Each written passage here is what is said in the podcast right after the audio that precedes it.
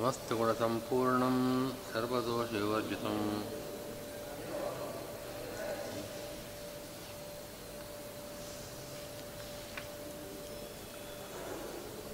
समस्तगुणसम्पूर्णं सर्वदोषविवर्जितं। लक्ष्मीनारायणं भक्ताभीष्टफलप्रदम्। ॐ नारायणं गुणयः सर्वैरुदीर्णं दोषवर्जितं। ज्ञेयं गम्यं गुरुं शापि नत्वा सूत्रार्थ उच्यते। ॐ अधातो ब्रह्मजिज्ञासा ॐ ॐ सर्वत्र प्रसिद्धोपदेशात् ॐ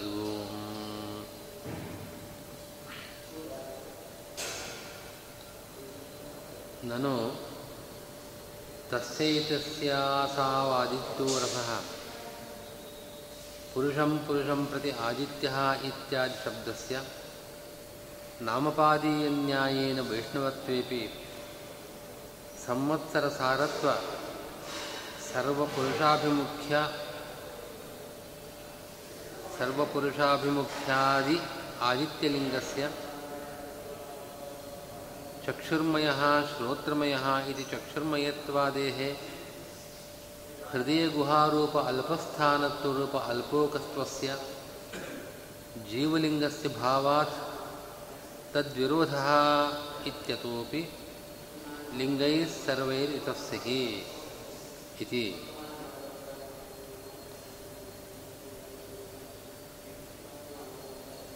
ಇಲ್ಲಿ ಸರ್ವಗತತ್ವ. ಏತಂ ಯೇ, ಏತಂ ಹೇವ ಬಹುರುಚಾಹ, ಮಹತ್ಯುಕ್ತೆ ಮೀಮಾಂಸಂತೆ.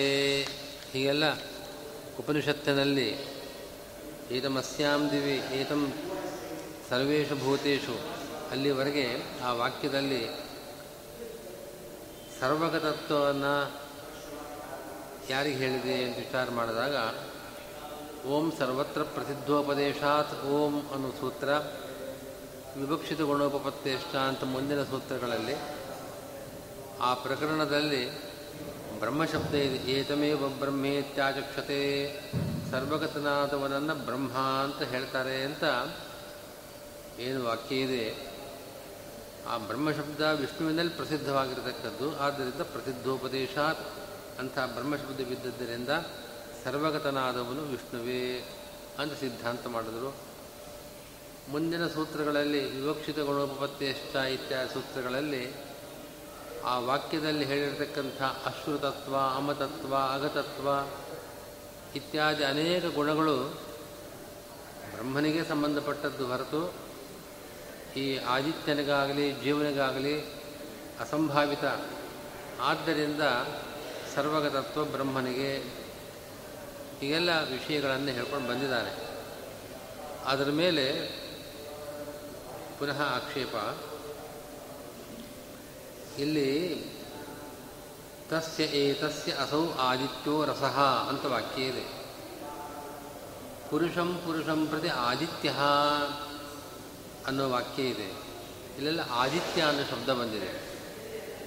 ಈ ಆದಿತ್ಯ ಅನ್ನೋ ಶಬ್ದ ವಿಷ್ಣುವಾಚಕವಾದದ್ದು ಅಂತ ನಮಗೆ ಹಿಂದಿನ ಪಾದದಲ್ಲಿ, ನಾಮಾತ್ಮಕ ಶಬ್ದ ಸಮನ್ವಯ ಮಾಡಿದ ಪ್ರಥಮ ಪಾದದಲ್ಲಿ ನಿರ್ಣಯ ಆಗಿದೆ, ಸಿದ್ಧಾಂತ ಆಗಿದೆ. ಆದಿತ್ಯಾದಿ ಶಬ್ದಗಳು ದೇವತಾವಾಚಕವಾಗಿರತಕ್ಕಂಥ ಎಲ್ಲ ಶಬ್ದಗಳು ಕೂಡ ವಿಷ್ಣುವಾಚಕವೇ. ಅದಕ್ಕೆ ಅನೇಕ ಲಿಂಗಗಳನ್ನು, ಪ್ರಮಾಣಗಳನ್ನು ಕೊಟ್ಟು ಸಮನ್ವಯ ಮಾಡಿದ್ದೀರಿ. ಹೀಗಾಗಿ ನಾಮಪಾದೀಯ ನ್ಯಾಯೇನ ನಾಮಪಾದ ಪ್ರಥಮ ಪಾದದಲ್ಲಿ ಹೇಳಿದ ಯುಕ್ತಿಗಳಿಂದ ಈ ಆದಿತ್ಯ ಮೊದಲಾದ ದೇವತಾವಾಚಕ ಎಲ್ಲ ಶಬ್ದಗಳು ಅಲ್ಲಿ ಓಂ ಅಂತಸ್ತಧರ್ಮೋಪದೇಶಾತ್ ಓಂ ಅನ್ನೋ ಸೂತ್ರದಲ್ಲಿ ಅಂತಸ್ತತ್ವಾಧಿಕರಣದಲ್ಲಿ ಇಂದ್ರ, ಮಿತ್, ಮಿತ್ರ, ವರುಣ, ಅಗ್ನಿ ಇತ್ಯಾದಿ ಎಲ್ಲ ದೇವತಾವಾಚಕ ಶಬ್ದಗಳು ಕೂಡ ವಿಷ್ಣು ವಾಚಕವೇ. ವಿಷ್ಣುವಿನಲ್ಲೇ ಮುಖ್ಯ ತಾತ್ಪರ್ಯವುಳ್ಳದ್ದು ಅನ್ನೋದನ್ನು ಸಮರ್ಥನೆ ಮಾಡಿದ್ದೇನೆ ನಿಜ. ಆದರೆ ಇಲ್ಲಿ ವಿಷ್ಣುವನ್ನು ಆದಿತ್ಯ ಶಬ್ದದಿಂದ ತಗೊ, ತೆಗೆದುಕೊಳ್ಳೋದಕ್ಕೆ ಇಲ್ಲಿ ಆದಿ,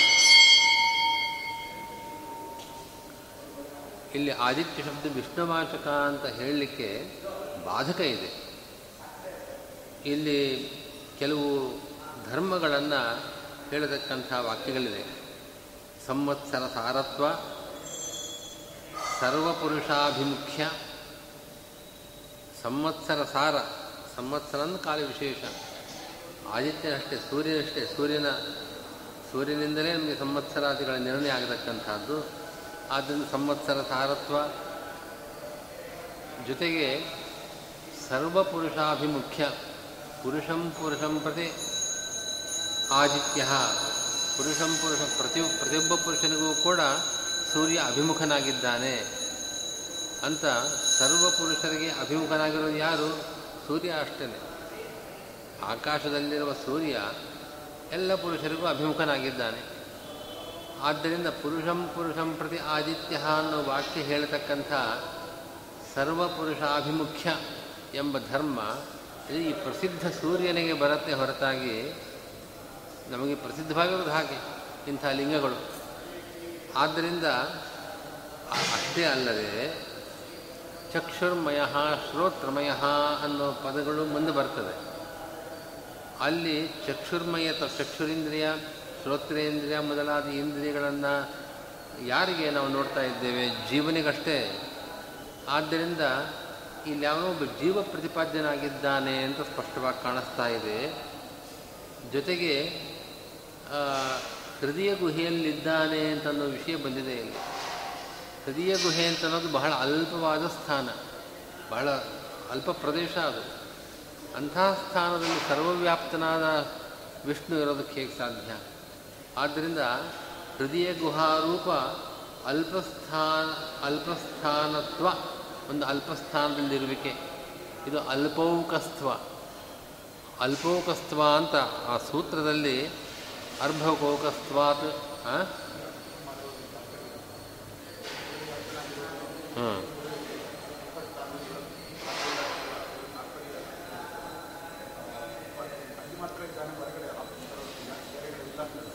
ಹೊರಗೆ ಹೌದು, ಒಂದು ಕಡೆ ಈ ಮನೆಯಲ್ಲಿದ್ದಾನೆ ಒಬ್ಬ ಅಂತಂದರೆ ಅಲ್ಲಿ ಮಾತ್ರ ಇದ್ದಾನೆ ಅಂತ ಅರ್ಥ ಅಲ್ವೇ? ಸರ್ವವ್ಯಾಪ್ತನಾದವನು ಹ್ಞೂ ಸರ್ವವ್ಯಾಪ್ತನಾದವನು ಎಲ್ಲೂ ಸೇರಿದಂತೆ ಎಲ್ಲ ಸ್ಥಳದಲ್ಲೂ ಇದ್ದಾನೆ ನಿಜ. ಆದರೆ ಹೃದಯ ಗುಹೆಯಲ್ಲಿದ್ದಾನೆ ಅಂತಂದರೆ ಅವನು ಪೂರ್ಣ ಸ್ವರೂಪ ಇಂಥ ಒಂದು ಅಲ್ಪ ಪ್ರದೇಶದಲ್ಲಿದೆ ಅಂತ ಅರ್ಥವಾಗತ್ತೆ.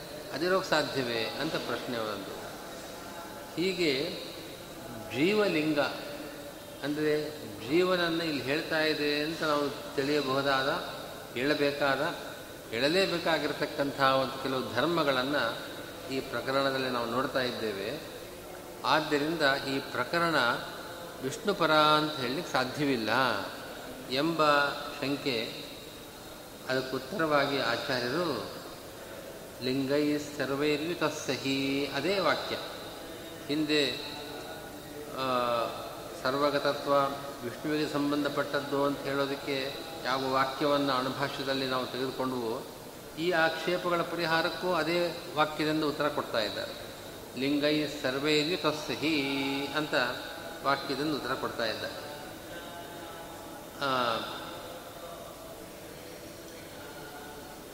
ಸಹಿ ವಿಷ್ಣುರೇವ ಸಂವತ್ಸರ ಸಾರತ್ವಾದಿ ಸರ್ವಲಿಂಗೈರ್ಯುತೋ ಹಿ ಪ್ರಸಿದ್ಧಮೇತತ್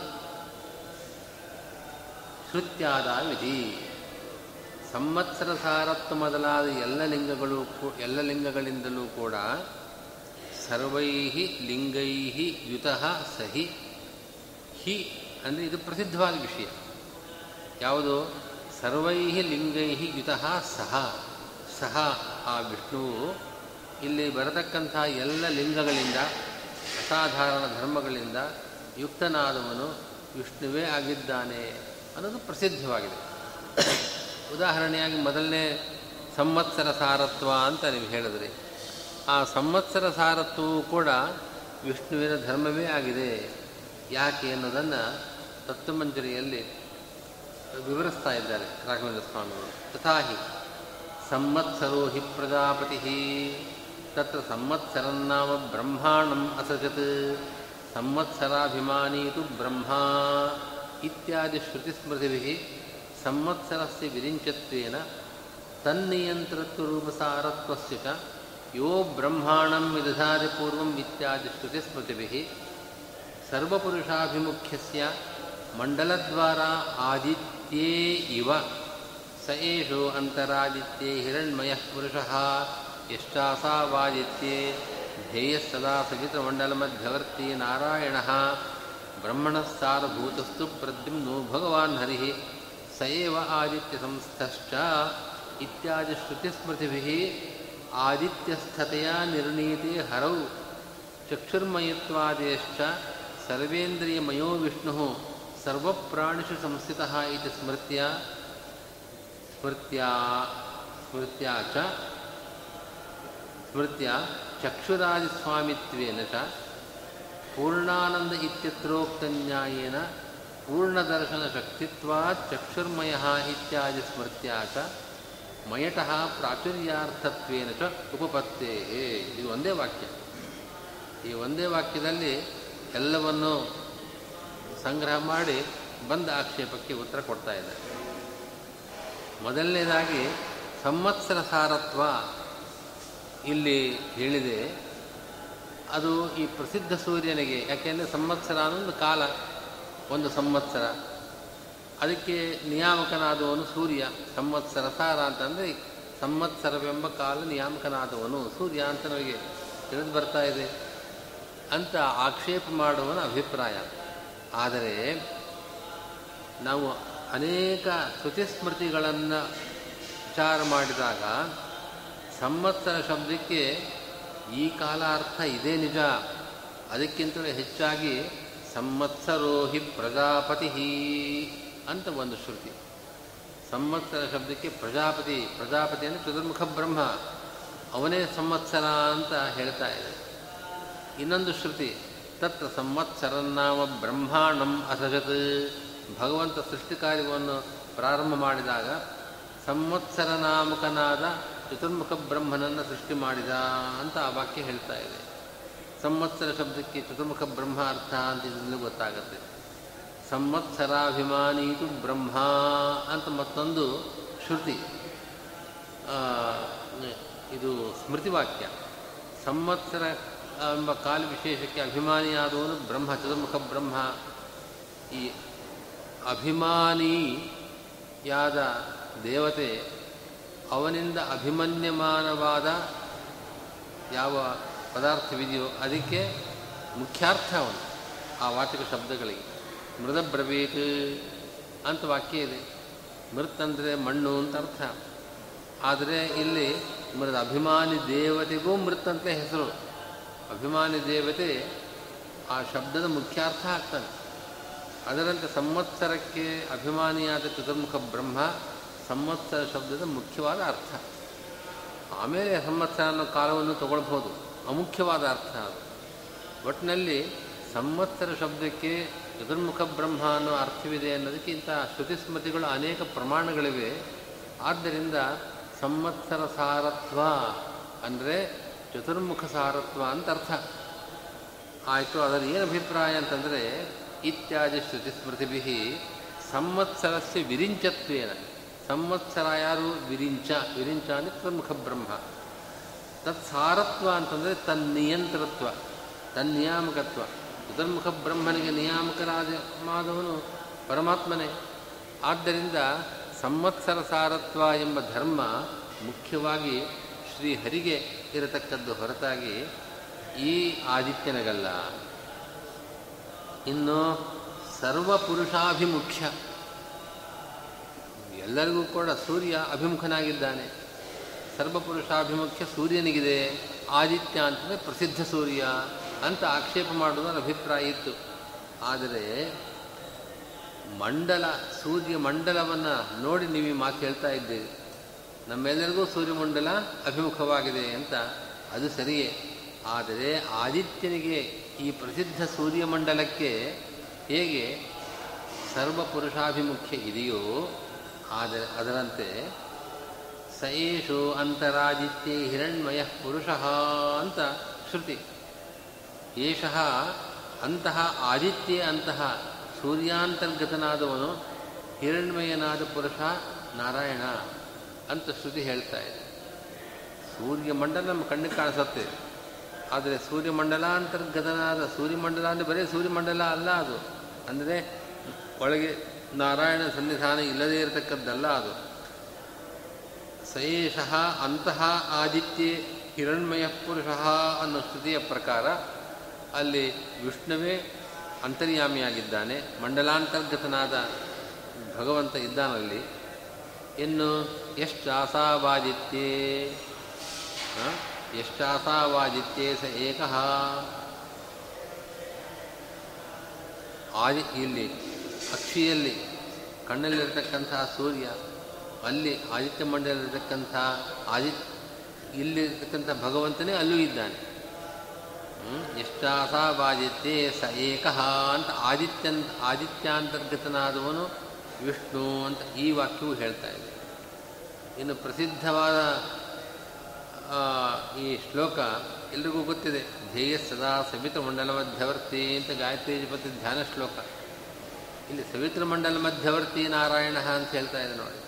ಸೂರ್ಯಮಂಡಲಾಂತರ್ಗತನಾದವನು ವಿಷ್ಣು ಅಂತ ಈ ಸ್ಮೃತಿ ವಾಕ್ಯ ಹೇಳ್ತಾ ಇದೆ. ಮತ್ತು ಇನ್ನೊಂದು ಸ್ಮೃತಿ ವಾಕ್ಯ. ಬ್ರಹ್ಮಣ ಸಾರಭೂತಸ್ತು, ಪ್ರದ್ಯುಮ್ನೋ ಭಗವಾನ್ ಹರಿ. ಬ್ರಹ್ಮ ಅಂದರೆ ಚತುರ್ಮುಖ ಬ್ರಹ್ಮ. ಅವನಿಗೆ ಸಾರಭೂತನಾದವನು ಅಂದರೆ ಅವನಿಗೆ ನಿಯಾಮಕನಾದವನು. ಅವನು ಶ್ರೀಹರಿ, ಅವನಿಗೆ ಪ್ರದ್ಯುಮ್ನ ಅಂತ ಹೆಸರು. ಪ್ರದ್ಯುಮ್ನ ನಾಮಕವಾದ ಭಗವಂತ ಚತುರ್ಮುಖ ಬ್ರಹ್ಮನಿಗೆ ಸಾರ ಅಂದರೆ ನಿಯಾಮಕ. ಸಯೇವ ಆದಿತ್ಯ ಸಂಸ್ಥಷ್ಟ ಅವನೇ ಯಾರು ಚತುರ್ಮುಖ ಬ್ರಹ್ಮನಿಗೆ ನಿಯಾಮಕನಾಗಿದ್ದಾನೋ, ಪ್ರದ್ಯುಮ್ನ ಅಂತ ಶಬ್ದದಿಂದ ವಾಚ್ಯನಾಗಿದ್ದಾನೋ, ಅವನೇ ಆದಿತ್ಯನಲ್ಲೂ ಇರತಕ್ಕವನು. ಹೀಗೆ ಅನೇಕ ಶ್ರುತಿ ಸ್ಮೃತಿಗಳಿಂದ ಆದಿತ್ಯಸ್ಥ ಅಂದರೆ ಆದಿತ್ಯಾಂತರ್ಗತನಾಗಿದ್ದಾನೆ. ಶ್ರೀಹರಿ ಅಂತ ನಿರ್ಣಯ ಆಗಿದೆ, ಸಿದ್ಧಾಂತ ಆಗಿದೆ. ಆಯಿತೆ? ಹೀಗೆ ಸಂವತ್ಸರ ಸಾರತ್ವ, ಅದು ಅಂದರೆ ಚತುರ್ಮುಖ ಬ್ರಹ್ಮ ನಿಯಾಮಕತ್ವ ಅನ್ನೋ ಧರ್ಮ ವಿಷ್ಣುವಿಗೆ. ಪುರುಷಂ ಪುರುಷಂ ಪ್ರತಿ ಆದಿತ್ಯೋ ಭವತಿ ಅಂತ ಹೇಳತಕ್ಕಂಥ ಸರ್ವ ಪುರುಷಾಭಿಮುಖ್ಯ ಆ ಮಂಡಲಾಂತರ್ಗತನಾದ ಶ್ರೀಹರಿಗೆ ಅದು ಮುಖ್ಯವಾಗಿರ್ತಕ್ಕಂಥದ್ದು. ಇನ್ನು ಚಕ್ಷುರ್ಮಯತ್ವ ಶ್ರೋತ್ರಮಯತ್ವ ಆ ಇಂದ್ರಿಯಗಳೆಲ್ಲ ಈ ಅಂದರೆ ಅದೇನರ್ಥ? ಸರ್ವೇಂದ್ರಿಯಮಯೋ ವಿಷ್ಣು ಸರ್ವಪ್ರಾಣಿಷು ಸಂಸ್ಥಿತ ಅಂತ ಸ್ಮೃತಿವಾಕ್ಯ ಇದೆ. ಸರ್ವೇಂದ್ರಿಯಮಯ, ಸರ್ವಪ್ರಾಣಿಗಳಲ್ಲೂ ಕೂಡ ವಿಷ್ಣುವಿದ್ದಾನೆ ಆ ಸರ್ವಪ್ರಾಣಿಗಳ ಚಕ್ಷುರಾದಿ ಇಂದ್ರಿಯಗಳಿಗೆ ಅವನು ಸ್ವಾಮಿ ಅಂತ ಅರ್ಥ. ಸರ್ವೇಂದ್ರಿಯಮಯ ವಿಷ್ಣು ಸರ್ವಪ್ರಾಣಿಷು ಚ ಸ್ಥಿತ. ಎಲ್ಲ ಪ್ರಾಣಿಗಳಲ್ಲೂ ಇರತಕ್ಕಂಥ ಆ ವಿಷ್ಣು ಸರ್ವೇಂದ್ರಿಯಮೇನಾಗಿದ್ದಾನೆ ಅಂದರೆ ಚಕ್ಷುರಾದಿ ಸ್ವಾಮಿ. ಚಕ್ಷುರ್ಮಯ ಅಂದರೆ ಅವನ ಚಕ್ಷುರೇಂದ್ರಿಯಕ್ಕೆ ಅವನ ಸ್ವಾಮಿ, ಶ್ರೋತ್ರಮಯ ಅಂದರೆ ಆ ಜೀವನ ಶ್ರೋತ್ರೇಂದ್ರಿಯಕ್ಕೆ ಅವನ ಸ್ವಾಮಿ. ಹೀಗೆ ಅರ್ಥ ಹೊರತು ಈ ಚಕ್ಷು ಈ ಪ್ರಾಕೃತವಾದ ಚಕ್ಷುರೇಂದ್ರಿಯ ಉಳ್ಳವನು ಅಂತ ಅನ್ನೋ ಅರ್ಥ ಮುಖ್ಯವಾದ ಹೌದು. ನಮ್ಮಲ್ಲಿ ಇದ್ದು ನಮ್ಮ ಎನ್, ಎಲ್ಲ ಇಂದ್ರಿಯಗಳಿಗೆ ಮುಖ್ಯ ನಿಯಾಮಕನಾಗಿದ್ದಾನೆ. ಅವನ ಜೊತೆಗೆ ಅವನ ಆದೇಶದಂತೆ ನಿಯಮನ ಮಾಡತಕ್ಕಂಥ ತತ್ವಾಭಿಮಾನಿ ದೇವತೆಗಳಿದ್ದಾರೆ. ಆದರೆ ಮುಖ್ಯ ನಿಯಾಮಕತ್ವ ಎಲ್ಲ ಜೀವರ ಶರೀರದಲ್ಲಿರತಕ್ಕಂಥ ಭಗವಂತನಿಗೆ. ಸರ್ವೇಂದ್ರಿಯಮಯೋ ವಿಷ್ಣು ಸರ್ವಪ್ರಾಣಿಷು ಸಂಸ್ಥಿತ ಎಂಬ ಸ್ಮೃತಿಯಿಂದ ಚಕ್ಷುರಾದಿ ಸ್ವಾಮಿತ್ವೇನ. ಮತ್ತು ಪೂರ್ಣಾನಂದ ಇತ್ಯತ್ರೋಕ್ತ ನ್ಯಾಯೇನ. ಪೂರ್ಣಾನಂದ. ಪೂರ್ಣಾನಂದ ಅಂತ ಆನಂದಮಯಾಧಿಕರಣದಲ್ಲಿ ಅವನನ್ನು ಆನಂದಮಯ ಅಂತಂದರೆ ಪೂರ್ಣಾನಂದ ಅಂತ ಹೇಳಿದ್ದಾರೆ. ಅದೇ ನ್ಯಾಯ. ಅಂದರೆ ಚಕ್ಷುರ್ಮಯ ಚಕ್ಷು ಅಂತಂದರೆ ದರ್ಶನ ಶಕ್ತಿ ಶಕ್ತಿಯುಳ್ಳದ್ದು ಅಂತ ಅರ್ಥ. ಈ ಇಂದ್ರಿಯಕ್ಕೆ ಚಕ್ಷುಸ್ ಅಂತ ಹೆಸರು. ಯಾಕೆ ಅಂದರೆ ಪಶ್ಯತಿ, ಅಂದರೆ ಚಕ್ಷು, ಆ ಚಕ್ಷುಸ್, ಆ ಹೌದು ಚಷ್ಟೆ, ಆ ಧಾತುವಿನಿಂದ ನಮ್ಗೆ ಸಿಗೋದು ದರ್ಶನ ಶಕ್ತಿಯುಳ್ಳದ್ದು ಆದ್ದರಿಂದ ಚಕ್ಷು ಅಂತ ಹೆಸರು. ನಮಗೆ, ನಮ್ಮ ಇಂದ್ರಿಯಕ್ಕೆ ಚಕ್ಷುಸ್ಸು ಯಾಕೆ ಅಂತ ಹೆಸರು ದರ್ಶನ ಶಕ್ತಿ ಇದೆ ಅಂತ ಆ ಆ ದರ್ಶನ ಶಕ್ತಿ ನಿರತಿಶಯವಾಗಿ ಪರಿಪೂರ್ಣವಾಗಿರತಕ್ಕದ್ದು ಪರಮಾತ್ಮನಿಗೆ. ಹೀಗೆ ಆನಂದ ಅಂತಂದರೆ ಸಾಮಾನ್ಯ ಆನಂದ ಅಲ್ಲ, ನಮ್ಮ ಆನಂದ ಅಲ್ಲ ಅದು. ಆನಂದ ಶಬ್ದಕ್ಕೆ ಪೂರ್ಣಾನಂದ ಅಂತ ಅರ್ಥ. ಅದರಂತೆ ಚಕ್ಷುಹು ದರ್ಶನ ಶಕ್ತಿಯುಳ್ಳವನು ಆನಂದಮಯ. ನೋಡಿ ತಗೊಳ್ಳಿ, ಬರೀ ಆನಂದ ತಗೊಳ್ಬೇಡಿ. ಆ ಅಧಿಕರಣದಲ್ಲಿ ಅನ್ನಮಯ ಪ್ರಾಣಮಯ ಮನೋಮಯ ವಿಜ್ಞಾನಮಯ ಅಂತ ಶಬ್ದಗಳು ಬಂದಿದೆ. ಅಲ್ಲಿ ಅಲ್ಲಿ ಮಯಟ್ ಪ್ರತ್ಯಯ ಪೂರ್ಣತ್ವವನ್ನು ಹೇಳ್ತಾ ಇದೆ. ಆದ್ದರಿಂದ ಆನಂದಮಯ ಅಂತಂದರೆ ಪೂರ್ಣಾನಂದ ಅಂತ ಅರ್ಥ. ಮನೋಮಯ, ವಿಜ್ಞಾನಮಯ, ಈ ಎಲ್ಲ ಶಬ್ದಗಳಿಗೂ ಕೂಡ ಪೂರ್ಣ ಜ್ಞಾನ ಸ್ವರೂಪನಾಗಿದ್ದಾನೆ. ಪೂರ್ಣಾತೃತ್ವ ಇದೆಲ್ಲ ಆ ಶಬ್ದಗಳಿಗೆ ವ್ಯಾಖ್ಯಾನ ಮಾಡಿದ್ದಾರೆ. ಹೀಗೆ ಆನಂದಮಯಾಧಿಕರಣದಲ್ಲಿ ಆನಂದಮಯಾದಿ ಶಬ್ದಗಳಿಗೆ ಯಾವ ಅರ್ಥವನ್ನು ಹೇಳಿದ್ದಾರೋ, ಅದೇ ನ್ಯಾಯದಿಂದ ಇಲ್ಲೂ ಕೂಡ ಚಕ್ಷುರ್ಮಯ, ಶ್ರೋತ್ರಮಯ ಅನ್ನೋ ಶಬ್ದಗಳಿಗೂ ನಾವು ವ್ಯಾಖ್ಯಾನ ಮಾಡಬೇಕು. ಆದ್ದರಿಂದ ಚಕ್ಷುರ್ಮಯ ಅಂತಂದರೆ ಪೂರ್ಣ ದರ್ಶನ ಶಕ್ತಿಯುಳ್ಳವನು ಅಂತ ಅರ್ಥ. ಇಂಥ ಒಂದು ಶಕ್ತಿ ಇರತಕ್ಕವನು ಭಗವಂತನೇ. ಆದ್ದರಿಂದ ಚಕ್ಷುರ್ಮಯ ಅಂತಂದು ಈ ಜೀವನಲ್ಲ, ಪರಮಾತ್ಮನೇ. ಶ್ರೋತ್ರಮಯ ಅನ್ನೋ ಶಬ್ದಕ್ಕೂ ಅಷ್ಟೇ. ಶ್ರೋತ್ರ ಅನ್ನೋದು ಶ್ರವಣ ಶಕ್ತಿ ಉಳ್ಳದ್ದು ಪೂ ಚಕ್ಷು ಶ್ರೋತ್ರಮಯ ಅಂತಂದರೆ ಪೂರ್ಣ ಶ್ರವಣ ಶಕ್ತಿಮಾನ್ ಅಂತ ಅರ್ಥ. ಹಾಗೆ ಪೂರ್ಣವಾದ ಆ ಶ್ರವಣ ಶಕ್ತಿ ಉಳ್ಳವನು ಶ್ರೋತ್ರಮಯ ಅಂತಂದರೆ ಪರಮಾತ್ಮನೇ ಆಗ್ತಾ ಇದ್ದಾನೆ.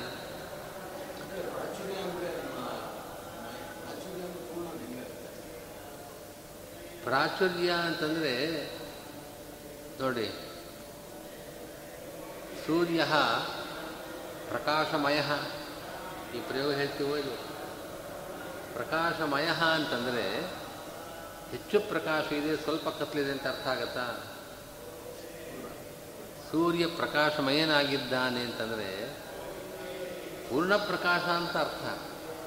ಹೊರತು ಇಲ್ಲಿ ಅದು ಯಾವುದೋ ಒಂದು ಸ್ಥಳವನ್ನು ತೋರಿಸಿ ಇದು ಪ್ರಚುರವಾಗಿದೆ ಇಲ್ಲಿ ಅಂತ ಹೇಳಿದಾಗ ತುಂಬ ಇದೆ, ಸ್ವಲ್ಪ ಬೇರೆನೂ ಇದೆ ಅಂತ ಅರ್ಥ ಆಗತ್ತಲ್ಲ? ಹಾಗೆ ಅರ್ಥ ಅಲ್ಲ ಒಬ್ಬ ವ್ಯಕ್ತಿಯನ್ನು ಆನಂದ ಪ್ರಚುರ ಬಹಳ ಆನಂದ ಇದೆ ಅವನಿಗೆ. ಅಂದರೆ, ಆನಂದ ಬಹಳ ಇದೆ ನಿಜ, ಸ್ವಲ್ಪ ದುಃಖವೂ ಜೊತೆ ಇರುತ್ತೆ. ಪ್ರತಿಯೊಬ್ಬ ಮನುಷ್ಯನಿಗೂ ಅವನು ಕೆಲವು ಕಾಲದಲ್ಲಿ ಆನಂದ ಪ್ರಚುರನಾಗಿರ್ತಾನೆ ಅಷ್ಟು ಆನಂದ ಇದ್ದ ಕಾಲದಲ್ಲೂ ಸ್ವಲ್ಪ ದುಃಖ ಇದೆ. ಇದೆಲ್ಲ ಅರ್ಥ ಆಗಬಹುದು ನಿಜ. ಅದರಂತೆ ಸೂರ್ಯ ಪ್ರಕಾಶಮಯ ಅಂತ ಹೇಳಿದಾಗ ಸ್ವಲ್ಪ ಕತ್ತಲಿದೆ, ಬೆಳಕು ಜಾಸ್ತಿ ಇದೆ ಅಂತ ಅರ್ಥ ಆಗೋದಿಲ್ಲ ಚಂದ್ರಿಕಾದಲ್ಲಿ ಅದನ್ನು ಬಹಳ ವಿಸ್ತಾರವಾಗಿ ಹೇಳಿದ್ದಾರೆ. ಆದ್ದರಿಂದ ಪ್ರಕಾಶಮಯ ಅಂತ ಶಬ್ದಕ್ಕೆ ಪೂರ್ಣ ಪ್ರಕಾಶ ಅಂತ ಅರ್ಥ. ಅದರಂತೆ ಭಗವಂತನ ವಿಷಯದಲ್ಲಿ ಹೇಳೋದಾದರೆ ಆನಂದ ಪ್ರಚುರ ಅಂದರೆ ಪೂರ್ಣಾನಂದ. ಅದರಂತೆ ಚಕ್ಷುರ್ಮಯ ಅಂತಂದರೆ ಪೂರ್ಣ ದರ್ಶನ ಶಕ್ತಿಮಾನ್ ಅಂತ ಅರ್ಥ. ಹಾಂ? ಹಾಂ. ಹೌದು, ಆ ಅರ್ಥ ತಗೊಳ್ಬಾರ್ದಲ್ಲಿ ಪೂರ್ಣ ಅಂತಲೇ ಅರ್ಥ. ಪೂರ್ಣ ಅಂದರೆ ಅರ್ಥ. ಚಂದ್ರಿಕಾದಲ್ಲಿ ಬಹಳ ಸ್ವಾರಸ್ಯವಾಗಿ ಹೇಳ್ತಾರೆ. ಸಮಾನಾಧಿಕರಣ, ಅದೇ ಸ್ಥಳದಲ್ಲಿ ಸ್ವಲ್ಪ ಅದಕ್ಕೆ ವಿರುದ್ಧವಾದದ್ದು ಇದ್ದು, ಬಹಳವಾಗಿ ಯಾವುದಿರುತ್ತೋ ಅಲ್ಲೂ ಕೂಡ ಪ್ರಚುರ ಅಂತ ಹೇಳ್ತೇವೆ. ಇವನ ಮನೆಯಲ್ಲಿ ಧಾನ್ಯ ಪ್ರಾಚುರ್ಯವಿದೆ ಅಂತ ಹೇಳಿದ್ರೆ, ಧಾನ್ಯ ಜಾಸ್ತಿ ಇದೆ, ಬೇರೆ ಪದಾರ್ಥಗಳು ಸ್ವಲ್ಪ ಕಡಿಮೆ ಇದೆ ಅಂತ ಅರ್ಥ ಆಗುತ್ತೆ. ಅದೆರಡೂ ಸಮಾನಾಧಿಕರಣ. ಅಂದರೆ ಒಂದೇ ಕಡೆಯಲ್ಲಿ ಒಂದು ಜಾಸ್ತಿ ಇದೆ, ಮಿಕ್ಕಿದ್ದು ಕಡಿಮೆ ಇದೆ. ಅದರಂತೆ ಪ್ರಕಾಶ ಪ್ರಚುರ ಸೂರ್ಯ ಪ್ರಕಾಶ ಪ್ರಚುರ ಸೂರ್ಯ ಅಂತ ಹೇಳಿದಾಗ ಬೇರೆ ಕಡೆಯಲ್ಲಿ ಅಲ್ಪ ಪ್ರಕಾಶ ಇದೆ, ಇವನಲ್ಲಿ ಪ್ರಕಾಶ ಜಾ ಪ್ರಕಾಶಪೂರ್ಣವಾಗಿದೆ ಅಥವಾ ಅನ್ಯತ್ರ ಅಂಧಕಾರ ಇದೆ, ಇವನಲ್ಲಿ ಪ್ರಕಾಶಪೂರ್ಣವಾಗಿದೆ ಅಂತಲೂ ಅರ್ಥವಾಗುತ್ತೆ. ಹೀಗೆ ಲೋಕದ ರೂಢಿ, ಲೋಕದ ವ್ಯವಹಾರದಲ್ಲೇ ನಮಗೆ ಇಂಥ ಅರ್ಥ ಸಿಗತ್ತೆ. ನಾವೇನು ವಿಲಕ್ಷಣವಾಗಿ ಏನೋ ಅರ್ಥ ಮಾಡ್ತಾ ಇದ್ದೇವೆ ಅಂತ ಅರ್ಥ ಅಲ್ಲ. ಪೂರ್ಣ ದರ್ಶನ ಶಕ್ತಿತ್ವ ಚಕ್ಷುರ್ಮಯ ಅನ್ನೋ ಒಂದು ಸ್ಮೃತಿ ವಾಕ್ಯವೂ ಇದೆ. ಹೀಗಾಗಿ ಇಲ್ಲಿ ಚಕ್ಷುರ್ಮಯ ಶ್ರೋತ್ರಮಯ ಎಂಬ ಪದಗಳಲ್ಲಿ ಆ ಮಯ ಮಯ ಅಂತ ಅನ್ನೋದು ಪ್ರತಿ ಇದೆಯಲ್ಲ, ಅದಕ್ಕೆ ಪ್ರಾಚುರ್ಯ ಅಂತ ಅರ್ಥ. ಪ್ರಾಚುರ್ಯ ಅಂತಂದರೆ ಪೂರ್ಣತ್ವ ಅಂತ ಅರ್ಥ. ಆದ್ದರಿಂದ ಚಕ್ಷುರ್ಮಯತ್ವ, ಶ್ರೋತ್ರಮಯತ್ವ ವಿಷ್ಣುವಿಗೂ ನಾವು ಹೇಳಬಹುದು. ಅದು ಜೀವನ ಧರ್ಮ ಅಂತ ಹೇಳಬೇಕಾದದ್ದಿಲ್ಲ.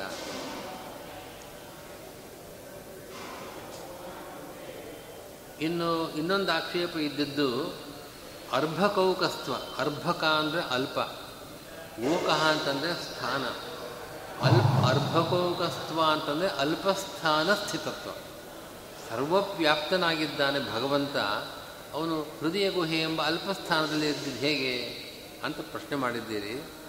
ಆದರೆ ಅರ್ಭಗೋಕಸ್ತಮಿ ವ್ಯಾಪ್ತಿ ಹರೌ ಅಂತರ್ಬಹಿಶ್ಚ ತತ್ಸರ್ವಂ ವ್ಯಾಪ್ಯ ನಾರಾಯಣ ಸ್ಥಿತ ಇತಿ ಶ್ರುತ್ಯ ಅಹಮಾತ್ಮ ಗುಡಾಕೇಶ ಸರ್ವಭೂತಾಶಯ ಸ್ಥಿತ ಇತ್ಯಾದಿ ಸ್ಮೃತ್ಯ ಅಂತರಃ ಖವತ್ ಇತ್ಯತ್ರ ಪ್ರಸಂಗಾದುಕ್ತ ಯುಕ್ತಿಯ ಸಮಾಹಿತತ್ವಾದ್ವಾ ಅರ್ಭಗೋಗಸ್ತ್ವ ಕೂಡ ವ್ಯಾಪ್ತನಾದ ಭಗವಂತನಿಗೂ ಇದೆ. ಶ್ರುತಿಯೇ ಹೇಳ್ತಾ ಇದೆ ಅಂತರ್ಬಹಿಷ್ಠ ತತ್ಸರ್ವಂ ವ್ಯಾಪ್ಯನಾರಾಯಣ ಸ್ಥಿತ ಅಂತಹ ಬಹಿಷ್ಠ, ಒಳಗೂ ಇದ್ದಾನೆ, ಹೊರಗೂ ಇದ್ದಾನೆ. ಒಳಗೂ ಇದ್ದಾನೆ ಅಂತಂದು ಹೇಳಿದಾಗ ಅಲ್ಪಸ್ಥಾನ ಸ್ಥಿತತ್ವ ಬಂತಲ್ಲ, ಹೃದಯ ಗುಹೆಯಲ್ಲೂ ಇದ್ದಾನೆ, ಸರ್ವತ್ರನೂ ಇದ್ದಾನೆ.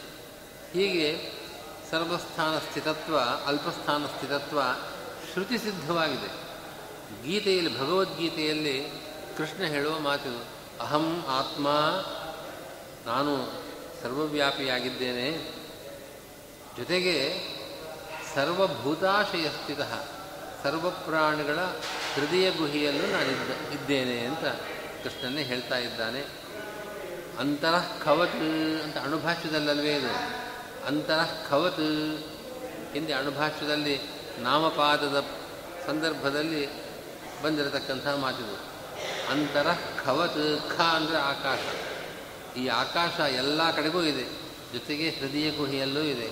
ಅದರಂತೆ ಭಗವಂತ ಸರ್ವವ್ಯಾಪ್ತನಾದವನಿಗೆ ಅಲ್ಪಸ್ಥಾನದಲ್ಲಿ ಅಲ್ಪಸ್ಥಾನದಲ್ಲಿ ಮಾತ್ರ ಅಂತ ಅರ್ಥ ಮಾಡ್ಕೊಂಡು ನೀವು ಕೇಳ್ತಾ ಇದ್ದೀರಿ. ಆಗ ಅರ್ಥ ಅಲ್ಲ ಅಷ್ಟಿಗೆ ಅಲ್ಪಸ್ಥಾನ ಸ್ಥಿತತ್ವ ಸರ್ವವ್ಯಾಪ್ತನಿಗೂ ಇದ್ದೇ ಇದೆ ಅಂತರಃವತ್ ಇತ್ಯತ್ರ ಪ್ರಸಂಗಾದುಕ್ತಯುಕ್ತಿಯ ಚ ಸಮಾಹಿತತ್ವಾದ ಆ ಅಣುಭಾಷ್ಯದ ವ್ಯಾಖ್ಯಾನ ಸಮಯದಲ್ಲಿ ಸಮಾಧಾನ ಕೊಟ್ಟಿದೆ. ಆಕಾಶ ಹೇಗೆ ಸರ್ವವ್ಯಾಪ್ತವಾದದ್ದು? ಹೃದಯ ಹೃದಯಾಕಾಶ ಅಂತ ಕರಿತೀವಿ ನಾವು ಹೃದಯಾಕಾಶ ಹೃದಯವೆಂಬ ಅಲ್ಪಸ್ಥಾನದಲ್ಲೂ ಇದೆ ಹಾಗೆ ಅಂತ ಹೇಳಿದೆ. ಪೂರ್ವಸ್ಮಾತ್ ಖವತ್ ಇತಿ ಪದಸ್ಯ ಅನುವೃತ್ಯ, ಖವತ್ ಸರ್ವಗೋ ವಿಷ್ಣು ಇತ್ಯನ್ವಯೇನ ಸಮಾಧಾನಾದ್ವ ಇತಿ ಭಾವ. ಹೌದು, ಸರ್ವೈರ್ಲಿಂಗಿ ರುಚಸ್ಸಹಿ ಅಂತ ಅನ್ನೋ ವಾಕ್ಯ ಈಗ ನಮಗೆ ಜೊತೆಗೆ ಈಗ ವಿಚಾರ ಮಾಡ್ತಾ ಇರೋದು ಅಣುಭಾಷ್ಯದಲ್ಲಿ. ಆದರೆ ಇಲ್ಲಿ ಹೇಳಲಿಲ್ವಲ್ಲ ಅಲ್ಪಸ್ಥಾನ ಸ್ಥಿತತ್ವವನ್ನು ಆಚಾರ್ಯರು ಈ ಸರ್ವಗತತ್ವವನ್ನು ಸಮನ್ವಯ ಮಾಡುವ ಸಂದರ್ಭದಲ್ಲಿ ಅಲ್ಪಸ್ಥಾನ ಸ್ಥಿತತ್ವ ಹೇಗೆ ಅಂತನ್ನೋ ಪ್ರಶ್ನೆಗೆ ಇಲ್ಲಿ ಉತ್ತರ ಕೊಟ್ಟಿಲ್ಲ. ಅಂತ ಹೇಳಿದ್ರೆ ಹಾಗೇನಲ್ಲ, ಅಲ್ಲಿ ಖವತ್ ಅಂತ ಹಿಂದೆ ಬಂದಿದೆ ಅಣುಭಾಷ್ಯದಲ್ಲಿ. ಆ ಪದವನ್ನು ಇಲ್ಲಿ ಎಳ್ಕೊಂಡು ಬನ್ನಿ, ಅನುವೃತ್ತಿ ಮಾಡಿಕೊಳ್ಳಿ. ಇಲ್ಲಿರೋ ಪದ ಸರ್ವಗಹ ಅನ್ನೋ ಶಬ್ದ. ಸರ್ವ ಅನುಭಾಷ್ಯ ಅಲ್ವೇ ಅದು? ಸರ್ವಗೋತ್ತಾನಿ ಎಂತಾಚ ದೃಶ್ಯತ್ವ ದ್ಯುಜ್ಜಿತ ಸದಾ ಅಂತ ಅಣುಭಾಷ್ಯ ಸರ್ವಗಹ ಅನ್ನೋ ಪದ, ಆ ಅಣುಭಾಷ್ಯದ ಪದ ಈ ಅಧಿಕರಣದ ಸಾರವನ್ನು ಸಂಗ್ರಹ ಮಾಡ್ತಾ ಇದೆ. ಸರ್ವಗತತ್ವ ಎಂಬ ಧರ್ಮವನ್ನು ಈ ಐತರಿಯೋಪನಿಷತ್ತಿನಲ್ಲಿ ಬಂದಿರುವ ಸರ್ವಗತತ್ವ ಏನಿದೆ, ಆ ಸರ್ವಗತತ್ವ ವಿಷ್ಣುವಿನ ಧರ್ಮ ಅದು ಸರ್ವಗಃ ವಿಷ್ಣು ಖವತ್ ಅಂತ ಹಿಂದೆ ಬಂದಿದೆ, ಅಂತರ ಖವತ್ ಅಂತ ಹಿಂದೆ, ಹಿಂದಿನ ಪಾದದಲ್ಲಿ ಸಮನ್ವಯ ಮಾಡುವ ಕಾಲದಲ್ಲಿ ಏನು ಹೇಳಿದ್ದಾರೆ ಆಚಾರ್ಯರು, ಆ ಖವತ್ ಅಂತನ್ನೋ ಪದವನ್ನು ಇಲ್ಲಿ ಹೇಳ್ಕೊಂಡು ಬನ್ನಿ, ಅನುವೃತ್ತಿ ಮಾಡ್ಕೊಳ್ಳಿ. ಸರ್ವಗ, ಇಲ್ಲಿ ಮಾಡಿದ ಆಕ್ಷೇಪಕ್ಕೂ ಆಚಾರ್ಯರು ಭಾಷೆಯಲ್ಲಿ ಉತ್ತರ ಕೊಟ್ಟಿದ್ದಾರೆ. ಖವತ್, ಆಕಾಶವತ್, ಸರ್ವಗಃ, ಸರ್ವತ್ರ ಇದ್ದಾನೆ. ನಿಮ್ಮ ಪೂರ್ವಪಕ್ಷಕ್ಕೆ ಇಲ್ಲೆಲ್ಲಿ ಉತ್ತರ ಹೇಳಿದೆ ಅಂತ ಅನ್ನೋ ಪ್ರಶ್ನೆಗೆ ಇದೇ ಉತ್ತರ. ಅದನ್ನು ಹೇಳ್ತಾರೆ. ಅಣುಭಾಕ್ಷ್ಯದ ವಾಕ್ಯದಿಂದಲೇ ನಮಗೆ ಅರ್ಭಕೋಕತ್ವ ಅಂದರೆ ಅಲ್ಪಸ್ಥಾನ ಸ್ಥಿತತ್ವ ಹೇಗೆ ವಿಷ್ಣುವಿಗೆ ವ್ಯಾಪ್ತನಾದ ವಿಷ್ಣುವಿಗೆ ಅಂತ ಪ್ರಶ್ನೆಗೆ ಉತ್ತರ ಬಂದಿದೆ. ಪೂರ್ವಸ್ಮಾತ್ ಖವತ್ ಇತಿ ಪದಸ್ಯ ಅನುವೃತ್ಯ ಖವತ್ ಸರ್ವಗಃ ವಿಷ್ಣು ಇತಿ ಅನ್ವಯೇನ ಸಮಾಧಾನಾದ್ವಾ. ಈ ಭಾಷ್ಯದ, ಅಂದರೆ ಈ ಸರ್ವಗತತ್ವಾಧಿಕರಣದ ಸಿದ್ಧಾಂತವನ್ನು ಸಂಗ್ರಹ ಮಾಡುವ ಸಂದರ್ಭದಲ್ಲೇ ಆಚಾರ್ಯರು ಆ ಹಿಂದಿನ ಪೂರ್ವ ಪಕ್ಷಕ್ಕೆ ಉತ್ತರ ಕೊಡ್ತಾ ಇದ್ದಾರೆ ಅಂತ ಅಭಿಪ್ರಾಯ.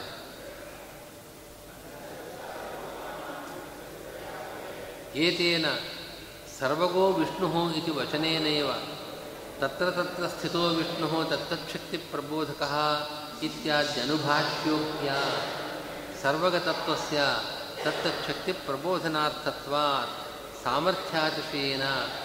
ಜೀವಸಮಾನಭೋಗ ಪ್ರಾಪ್ತಿರಪಿ ಸಮಾಹಿತ ಇತಿ ಧ್ಯೇಯಂ. ಇನ್ನೊಂದು ಪೂರ್ವಪಕ್ಷ ಬಂದಿತ್ತಿಲ್ಲಿ ಸರ್ವಗತ ವಿಷ್ಣು ಅವನು ಸರ್ವ ಜೀವರ ಹೃದಯ ಗುಹೆಯಲ್ಲಿದ್ದಾನೆ ಅಂತ ಹೇಳಿದ ಪಕ್ಷದಲ್ಲಿ ನಮ್ಮ ಶರೀರದಲ್ಲಿ ಭಗವಂತನಿದ್ದಾನೆ ಅಂತ ಹೇಳೋದಾದರೆ ಜೀವನೂ ಇದ್ದಾನೆ. ಜೀವನ ಜೊತೆಗೆ ಪರಮಾತ್ಮನಿದ್ದಾನೆ. ಹಾಗಾದರೆ ಈ ಶರೀರದಲ್ಲಿ ಇರತಕ್ಕಂಥ ಜೀವ ಹೇಗೆ ಈ ಶರೀರದ ಮೂಲಕ ಸುಖ ದುಃಖಗಳನ್ನು ಅನುಭವ ಮಾಡ್ತಾನೋ, ಅದರಂತೆ ಶರೀರದಲ್ಲಿ ಜೀವನ ಜೊತೆಗಿರತಕ್ಕಂಥ ಪರಮಾತ್ಮನಿಗೂ ಸುಖ ದುಃಖಗಳ ಅನುಭವ ಆಗಬೇಕಾಗ್ತದೆ. ಭಗವಂತ ಪೂರ್ಣಾನಂದ, ಅವನಿಗೆ ದುಃಖದ ಅನುಭವ ಇಲ್ಲ ಅಂತ ಹೇಳ್ತೀರಿ. ಈ ಅಸಾರವಾದ ಪದಾರ್ಥಗಳ ಅನುಭವ ಇಲ್ಲ ಅಂತ ಹೇಳ್ತೇನೆ. ಆದರೆ ಜೀವನ ಜೊತೆಗಿರತಕ್ಕಂಥ ಪರಮಾತ್ಮ ಜೀವ ಯಾವ್ಯಾವುದನ್ನು ಅನುಭವ ಮಾಡ್ತಾನೋ ಅದೆಲ್ಲವನ್ನು ಅವನು ಅನುಭವ ಮಾಡಬೇಕು. ಸಮಾನ ಭೋಗ ಪ್ರಾಪ್ತಿ ಅಂತ ಒಂದು ಪೂರ್ವ ಪಕ್ಷ ಬಂದಿತ್ತು. ಆಚಾರ್ಯರು ಸರ್ವಗಃ ವಿಷ್ಣು ಅಂತ ಹೇಳುವ ಮೂಲಕ ಈ ಆಕ್ಷೇಪಕ್ಕೂ ಉತ್ತರ ಕೊಡ್ತಾ ಇದ್ದಾರೆ. ಯಾಕೆ ಅಂತಂದರೆ ಸರ್ವಗೋ ವಿಷ್ಣು ಅಂತ ಅನ್ನೋದನ್ನು ಗಮನದಲ್ಲಿ ಇಟ್ಕೊಳ್ಬೇಕು ನಾವು. ಅನುಭಾಷ್ಯದಲ್ಲಿ, ಅಂದರೆ ಅನುವ್ಯಾಖ್ಯಾನದಲ್ಲಿ ಆಚಾರ್ಯರು ತತ್ರ ತತ್ರ ಸ್ಥಿತೋ ವಿಷ್ಣು ತತ್ತಚ್ಛಕ್ತಿ ಪ್ರಬೋಧಕ. ಭಗವಂತ ಎಲ್ಲೆಲ್ಲಿದ್ದಾನೋ, ಯಾವ್ಯಾವ ಪದಾರ್ಥದಲ್ಲಿದ್ದಾನೋ, ಆಯಾಯ ಪದಾರ್ಥಗಳಿಗೆ ಯಾವ್ಯಾವ ಶಕ್ತಿ ನಾವು ನೋಡ್ತಾ ಇದ್ದೇವೋ, ಸಾಮರ್ಥ್ಯ, ಅದಕ್ಕೆ ಪ್ರಬೋಧಕ. ಆ ಶಕ್ತಿ ಅಭಿವ್ಯಕ್ತವಾಗುವಂತೆ ಆ ಶಕ್ತಿಯಲ್ಲಿ ಬರುವಂತೆ ಅದಕ್ಕೆ ಕಾರಣನಾದವನು ಭಗವಂತ ಅಂತ ಒಂದು ಮಾತು ಹೇಳಿದ್ದಾರೆ. ತತ್ರ ತತ್ರ ಸ್ಥಿತೋ ವಿಷ್ಣು ತತ್ತಚ್ಛಕ್ತಿ ಪ್ರಬೋಧಕ ಅಂತ ಅರ್ಥ. ಸರ್ವಗತನಾಗಿದ್ದಾಗಿ ಯಾಕೆ ಯಾಕಿದ್ದಾನೆ? ಈ ಶರೀರದಲ್ಲಿ ಭಗವಂತ ಯಾಕಿದ್ದಾನೆ? ಜೀವನಿಗೆ ಈ ಶರೀರದ ಮೂಲಕ ಅನುಭವ ಬರ್ತಾ ಇದೆ. ಆ ಅನುಭವವನ್ನು ಪಡೆಯಬೇಕಾದರೆ ಯಾವ ಶಕ್ತಿ ಬೇಕೋ ಆ ಶಕ್ತಿಯನ್ನು ಕೊಡತಕ್ಕವನು ಭಗವಂತ. ಆ ಶಕ್ತಿಯನ್ನು ಕೊಡೋದು ಕೊಡ್ತಾ ಇದ್ದಾನೆ ಅಲ್ಲಿದ್ದು. ಅದಕ್ಕೋಸ್ಕರ ಇದ್ದಾನೆ. ಹೀಗಾಗಿ ಜೀವನಿಗೆ ಆ ಸಾಮರ್ಥ್ಯ ಇಲ್ಲ. ಜೀವನಿಗೆ ಈ ಶರೀರದಲ್ಲಿರ್ತಕ್ಕಂಥ ಜೀವನಿಗೆ ಸ್ವತಃ ಆ ಸಾಮರ್ಥ್ಯ ಇಲ್ಲ. ಆ ಸಾಮರ್ಥ್ಯ, ಒಂದು ಅತಿಶಯವಾದ ಸಾಮರ್ಥ್ಯ ಇರೋದು ಪರಮಾತ್ಮನಿಗೆ. ಪ್ರತಿಯೊಂದು ಜಡ ಪದಾರ್ಥವಾಗಲಿ, ಚೇತನವಾಗಲಿ, ಅಲ್ಲಿರತಕ್ಕಂಥ ಭಗವಂತ ಆ ಜಡ ಚೇತನಗಳಿಗೆ ಯಾವ ಸಾಮರ್ಥ್ಯವಿದೆಯೋ ಆ ಸಾಮರ್ಥ್ಯಕ್ಕೆ ಪ್ರಬೋಧನವನ್ನು ಕೊಡ್ತಾ ಇದ್ದಾನೆ. ಆ ಅಂಥ ಒಂದು ಸಾಮರ್ಥ್ಯ, ಆಯಾಯ ಶಕ್ತಿ ಪ್ರಬೋಧಕತ್ವ ಎಂಬ ಸಾಮರ್ಥ್ಯ ಇದೆಯಲ್ಲ, ಸಾಮರ್ಥ್ಯ ಅತಿಶಯ ಅದು ಭಗವಂತನಿಗಿದೆ. ಆದ್ದರಿಂದ ಇಲ್ಲಿ ಜೀವನ ಜೊತೆಗೆ ಭಗವಂತ ಇದ್ದಾನೆ ನಿಜ. ಆದರೆ ಜೀವನಿಗೆ ಇಲ್ಲದೇ ಇರತಕ್ಕಂಥ ಒಂದು ಸಾಮರ್ಥ್ಯ, ಅತಿಶಯ ಭಗವಂತನಿಗಿದೆ. ಈ ಸಾಮರ್ಥ್ಯಾತಿಶಯವಿದ್ದ ಕಾರಣವೇ ಜೀವ ಈ ಶರೀರದಲ್ಲಿ ಸುಖ ದುಃಖಗಳನ್ನು ಅನುಭವ ಮಾಡಿದರೂ ತನ್ನ ವಿಶೇಷ ಸಾಮರ್ಥ್ಯದ ಬಲದಿಂದಾಗಿ ಭಗವಂತನಿಗೆ ಆ ರೀತಿಯ ಭೋಗವಿಲ್ಲ. ಇದಕ್ಕೂ ಉತ್ತರ ಬಂದಾಗಾಯಿತು. ಈ ಆಕ್ಷೇಪಕ್ಕೆ ಜೀವನಂತೆ ಈ ಶರೀರದಲ್ಲಿರತಕ್ಕಂಥ ಭಗವಂತನಿಗೂ ಈ ಶರೀರದ ಮೂಲಕ ನಮಗೆ ಬರುವ ಸುಖ ದುಃಖಗಳ ಭೋಗ ಬರಬೇಕಾದೀತು ಎಂಬ ಆಕ್ಷೇಪಕ್ಕೆ ಇದೇ ಉತ್ತರ.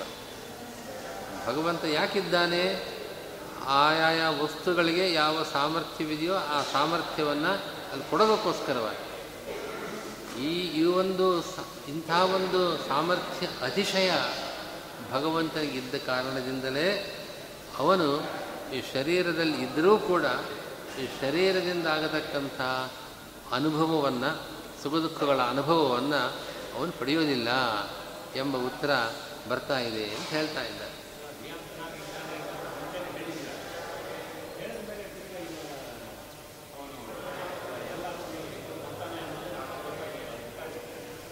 ಅದನ್ನೇ ಹೇಳ್ತಾ ಇದ್ದಾರೆ. ನಿಯಾಮಕನಾಗಿದ್ದಾನೆ ಅಂತ ಹೇಳಿದಾಗ ನಿಮಗೆ ಈ ವಿಷಯ ಅರ್ಥ ಆಗಲಿಲ್ಲ. ಇವಾಗ ಅರ್ಥ ಆಗ್ತಾ ಇದೆ. ಆಚಾರ್ಯರು ತತ್ರ ತತ್ರ ಸ್ಥಿತೋ ವಿಷ್ಣು ತತ್ತಕ್ಷಕ್ತಿ ಪ್ರಬೋಧಕ. ಏಕ ಏವ ಮಹಾಶಕ್ತಿ ಕೊರತೆ ಸರ್ವಮಂಜಸ ಇತ್ಯಾದಿ ಅನೇಕ ಪ್ರಮಾಣ ವಾಕ್ಯಗಳನ್ನು ಕೊಟ್ಟು ಭಗ ಜೀವನಿಗೆ ಇಲ್ಲದೇ ಇರುವ ಸಾಮರ್ಥ್ಯ ಭಗವಂತನಿಗಿದೆ ಅಂತ ಪ್ರಮಾಣ ಸಿದ್ಧ. ಆದ್ದರಿಂದಲೇ ಜೀವನಿಗಾಗುವ ಭೋಗ ಸುಖ ದುಃಖಾನುಭವ ಭಗವಂತನಿಗೂ ಆಗಲಿ ಅಂತ ನೀವು ಹೇಳಬೇಡಿ.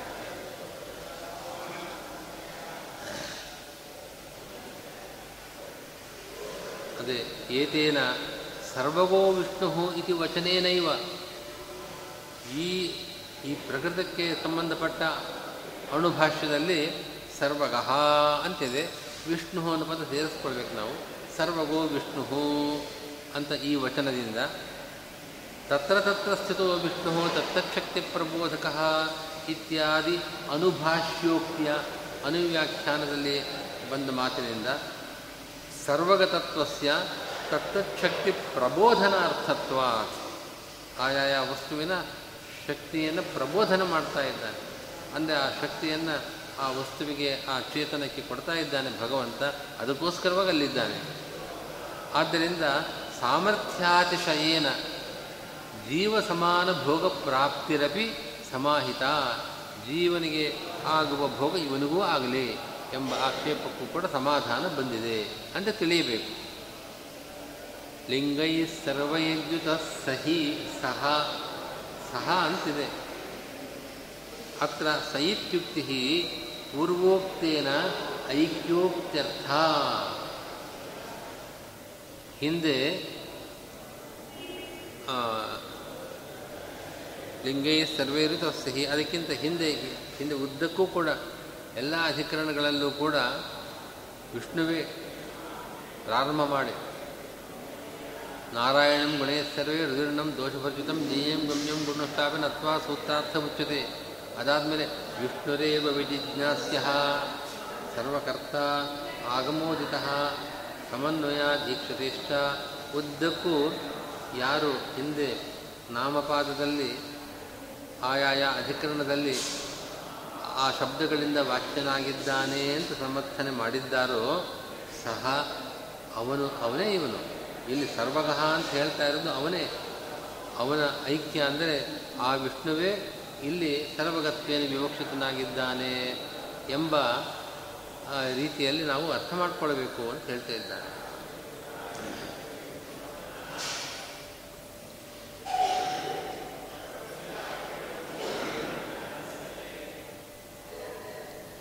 ಇಲ್ಲಿಗೆ ಬ್ರಹ್ಮಸೂತ್ರಗಳ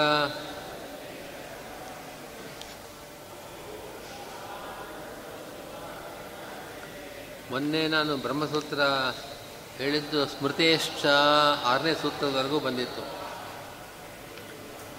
ಅದಾದಮೇಲೆ, ಓಂ ಅರ್ಭಕೋಕಸ್ತ್ವಾತ್ ತದ್ವ್ಯಪದೇಶಾಚ ನೇತಿಷೇನ್ನ ನಿಚಾಯ್ಯತ್ವಾದೇವಂ ವ್ಯೋಮವಚ್ಚ ಓಂ ಅನ್ನೋ ಸೂತ್ರ ಇದೆ. ಆ ಸೂತ್ರದ ಸಾರವನ್ನೆಲ್ಲ ಅಣುಭಾಷೆಯಲ್ಲಿ ಆಚಾರ್ಯರು ಹೇಳಿದ್ದಾರೆ.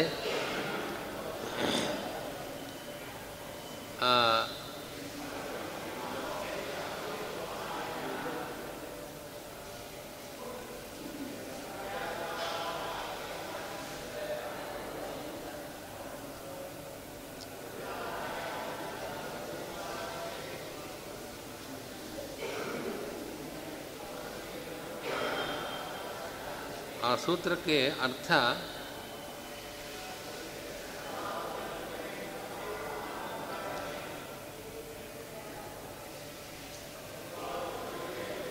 ಅರ್ಭಕೋಗಸ್ತ್ವಾತ್ ಸೂತ್ರ ಇದ್ದರೆ ನೆನಪೆ, ಎದುರುಗಡೆ ತಗೊಳ್ಳಿದನ್ನು ಅರ್ಭಕೋಗಸ್ತ್ವಾತ್ ತದ್ವ್ಯಪದೇಶಾಚ್ಚ ನ ಇತಿ ಚೇನ್ನ. ನಿಚಾಯ್ಯತ್ವಾತ್ ಏವಂ ವ್ಯೋಮವಚ್ಚ ಅಂತ ಸೂತ್ರ ಇದೆ. ಅರ್ಭೋಕೋಕಸ್ವಾತ್ ಅನ್ನೋದಕ್ಕೆ ಈಗಾಗಲೇ ಅರ್ಥ ಆಗಿದೆ. ಸರ್ವೇಷು ಭೂತೇಷು ಏತಂ. ಎಲ್ಲ ಪ್ರಾಣಿಗಳಲ್ಲೂ, ಎಲ್ಲ ಜೀವರಲ್ಲೂ ಅವರ ಹೃದಯ ಗುಹೆಯಲ್ಲಿ ಇವನಿದ್ದಾನೆ ಅಂತ ಅರ್ಭ, ಅರ್ಭಕ ಅಂದರೆ ಅಲ್ಪ, ಓಕ ಅಂದರೆ ಸ್ಥಾನ, ಅಲ್ಪ ಸ್ಥಾನದಲ್ಲಿ ಇದ್ದಾನೆ ಅಂತ ಶ್ರುತಿ ಹೇಳ್ತಾ ಇದೆ. ಅದು ಸರ್ವವ್ಯಾಪ್ತನಾದ ಪರಮಾತ್ಮನಿಗೆ ಹೇಗೆ?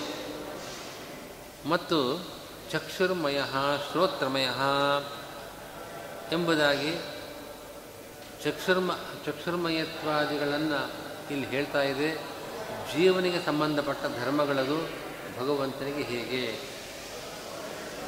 ತದ್ವ್ಯಪದೇಶಾತ್ ಅಂದರೆ ಆದಿತ್ಯ ವ್ಯಪದೇಶಾತ್ ಆದಿತ್ಯ ಅನ್ನೋ ಶಬ್ದ ಇದೆ ಇಲ್ಲಿ. ಆದಿತ್ಯ ಅನ್ನೋ ಶಬ್ದ ನಮಗೆ ಕೇಳ್ತಾ ಇದೆ. ಆ ವ್ಯಪದೇಶ ಅಂತಂದರೆ ವ್ಯವಹಾರ. ಜೀವ ಆದಿತ್ಯನೂ ಕೂಡ ಒಬ್ಬ ಜೀವ ತಾನೇ, ಸೂರ್ಯ. ಆದ್ದರಿಂದ ಚಕ್ಷುರ್ಮಯತ್ವಾದಿಗಳನ್ನು ಹೊಂದಿರತಕ್ಕಂಥ ಜೀವನ ವ್ಯಪದೇಶ, ಅವನು ಹೇಳತಕ್ಕಂಥ ಶಬ್ದಗಳಿಲ್ಲಿದೆ. ಅರ್ಭಗೋಗಸ್ತ್ವಾತ್ ತದ್ವ್ಯಪದೇಶಾಚ ಇದೆಲ್ಲ ಬಾಧಕಗಳಿದ್ದದ್ದರಿಂದ ಇಲ್ಲಿ ಸರ್ವಗತ ಅಂತ ಯಾರು, ಯಾರನ್ನು ಹೇಳಲಾಗಿದೆಯೋ ಅವನು ನಾರಾಯಣನಲ್ಲ. ಇದಿಷ್ಟು ಸೂತ್ರದಲ್ಲಿ ಪೂರ್ವಪಕ್ಷ ಅರ್ಭಕೋಪಸ್ವಾತ್ ತದ್ವ್ಯಪದೇಶಾಚ್ಚ ನಾರಾಯಣ ನ ಸರ್ವಗತಃ ಅದು ಸೇರಿಸ್ಕೊಳ್ಬೇಕು ನಾವು ಅಂತ ಹೀಗೆ ಬಂದಾಗ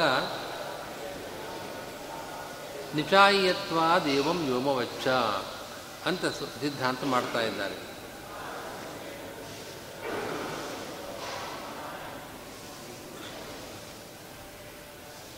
ಸೂತ್ರಕ್ಕೆ ಅಭಿಪ್ರಾಯ ಹೀಗೆ. ಅರ್ಭಗೋಗಸ್ತ್ವ ಇವಾಗಲೇ ಹೇಳಿದ ಪ್ರಮಾಣಗಳಿಂದ ಅರ್ಭಕೋಕಸ್ತ್ವ ಅಲ್ಪ ಅಲ್ಪಸ್ಥಾನ ಸ್ಥಿತತ್ವ ಪರಮಾತ್ಮನಿಗಿದೆ. ಚಕ್ಷುರ್ಮಯತ್ವಾದಿಗಳು ಕೂಡ ನಾವು ಅರ್ಥ ಮಾಡಿದವಲ್ಲ, ಪೂರ್ಣ ದರ್ಶನ ಶಕ್ತಿಯುಳ್ಳವನು ಅಂತ. ಈಗ ವ್ಯಾಖ್ಯಾನ ಮಾಡಿದಾಗ ಅದು ಕೂಡ ಭಗವಂತನಿಗಿದೆ. ಸರಿ, ಇದೆಲ್ಲ ಯಾಕೆ ಹೇಳಬೇಕು ಅಂತ ಪ್ರಶ್ನೆ ಬಂದರೆ, ನಿಚಾಯತ್ವಾತ್ ಏವಂ ಅಂತ. ನಿಚಾಯತ್ವಾತ್ ಏವಂ ನಿಚಾಯತ್ವ ಅಂದರೆ ಉಪಾಸಕರು ಆ ರೀತಿ ಉಪಾಸನೆ ಮಾಡೋದಕ್ಕೋಸ್ಕರವಾಗಿ. ನಮಗೆಲ್ಲರಿಗೂ ಅಧಿಕಾರ ಇಲ್ಲ ನಿಜ ಆ ರೀತಿ ಉಪಾಸನೆ ಮಾಡಲಿಕ್ಕೆ. ಆ ರೀತಿ ಉಪಾಸನೆ ಮಾಡುವ ಯೋಗ್ಯತೆ ಇರತಕ್ಕಂಥ ಉಪಾಸಕರು ಉಪಾಸನೆ ಮಾಡಬೇಕಾದ ರೀತಿ ಹೇಗೆ ಅಂತ ಶ್ರುತಿ ಐತರಿಯೋಪನಿಷತ್ ಹೇಳ್ತಾ ಇದೆ. ಸರ್ವವ್ಯಾಪ್ತನಾದ ಭಗವಂತ ಹೃದಯ ಗುಹೆಯಲ್ಲೂ ಇದ್ದಾನೆ. ಅವನು ಪೂರ್ಣಾನಂದನ ಪೂರ್ಣಾನಂದ ಆಗಿರುವಂತೆ ಪೂರ್ಣ ದರ್ಶನ ಶಕ್ತಿ, ಪೂರ್ಣ ಶ್ರವಣ ಶಕ್ತಿ ಮೊದಲಾದ ಗುಣಗಳನ್ನು ಪಡೆದಿದ್ದಾನೆ. ಹೀಗೆ ನಿಚಾಯ್ಯ ಅಂದರೆ ಧ್ಯೇಯ ಅಂತ ಅರ್ಥ. ಆ ರೀತಿ ನಿಚಾಯ್ಯತ್ವ ತಥಾ ಧ್ಯೇಯತ್ವ ಹಾಗೆ ಧ್ಯಾನ ಮಾಡಬೇಕಾಗಿದೆ. ಏವಂ ಧ್ಯೇಯತ್ವ ಏವಂ ನಿಚಾಯ್ಯತ್ವ ಹೀಗೆ ಉಪಾಸನೆ ಮಾಡಬೇಕು ಅವರು. ಉಪಾಸಕರಿಗೆ ಉಪಾಸನೆ ಮಾಡುವ ಕ್ರಮವನ್ನು ಉಪನಿಷತ್ತು ಹೇಳ್ತಾ ಇದೆ. ಇದರಲ್ಲಿ ಯಾಕೆ ಹೇಳಿದ್ರು ಅಂತ ಪ್ರಶ್ನೆ ಮಾಡಬೇಡಿ. ಹೌದು, ಅಂಥ ಸರ್ವಗತನಾದ ಜೀವನ, ಪರಮಾತ್ಮನಿಗೆ ಅಲ್ಪಸ್ಥಾನದಲ್ಲಿ ಹೇಗಿದೆ ಅನ್ನೋ ಸಂಶಯ ನಮ್ಮ ಪೂರ್ತಿ ಹೋಗಲಿಲ್ಲ ಅಂತ ಕೇಳಿದ್ರೆ, ವ್ಯೋಮ ಬಚ್ಚ ವ್ಯೋಮ ಅಂತಂದರೆ ಆಕಾಶ.